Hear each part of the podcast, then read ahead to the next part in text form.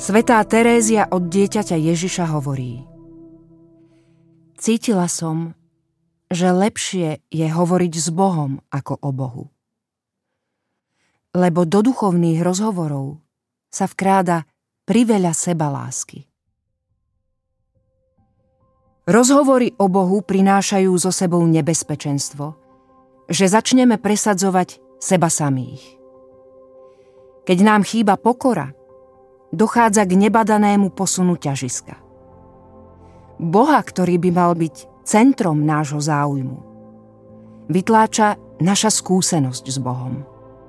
Máme čo ukázať. Svoj čas strávený na modlitbe, spôsob, akým sa modlíme, svoje duchovné skúsenosti, spôsob, ako si dokážeme poradiť s duchovnými problémami, svoje rady, ktoré dávame tým, čo sa nás pýtajú. Všetko naše prerastá to Božie. Duchovné rozhovory sú často pokušením, lebo prinášajú so sebou závan záujmu o vlastnú osobu. Závan obdivu a uchvátenie tým, ako to dobre robíme. Keď mu podľahneme, zakrátko spozorujeme, že sme z pokladnice svojho srdca úplne všetko predali – Odmenou nám bude iba chvíľkový obdiv ľudí.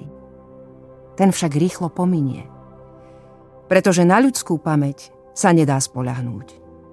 Zajtra už bude predmetom obdivu niekto iný.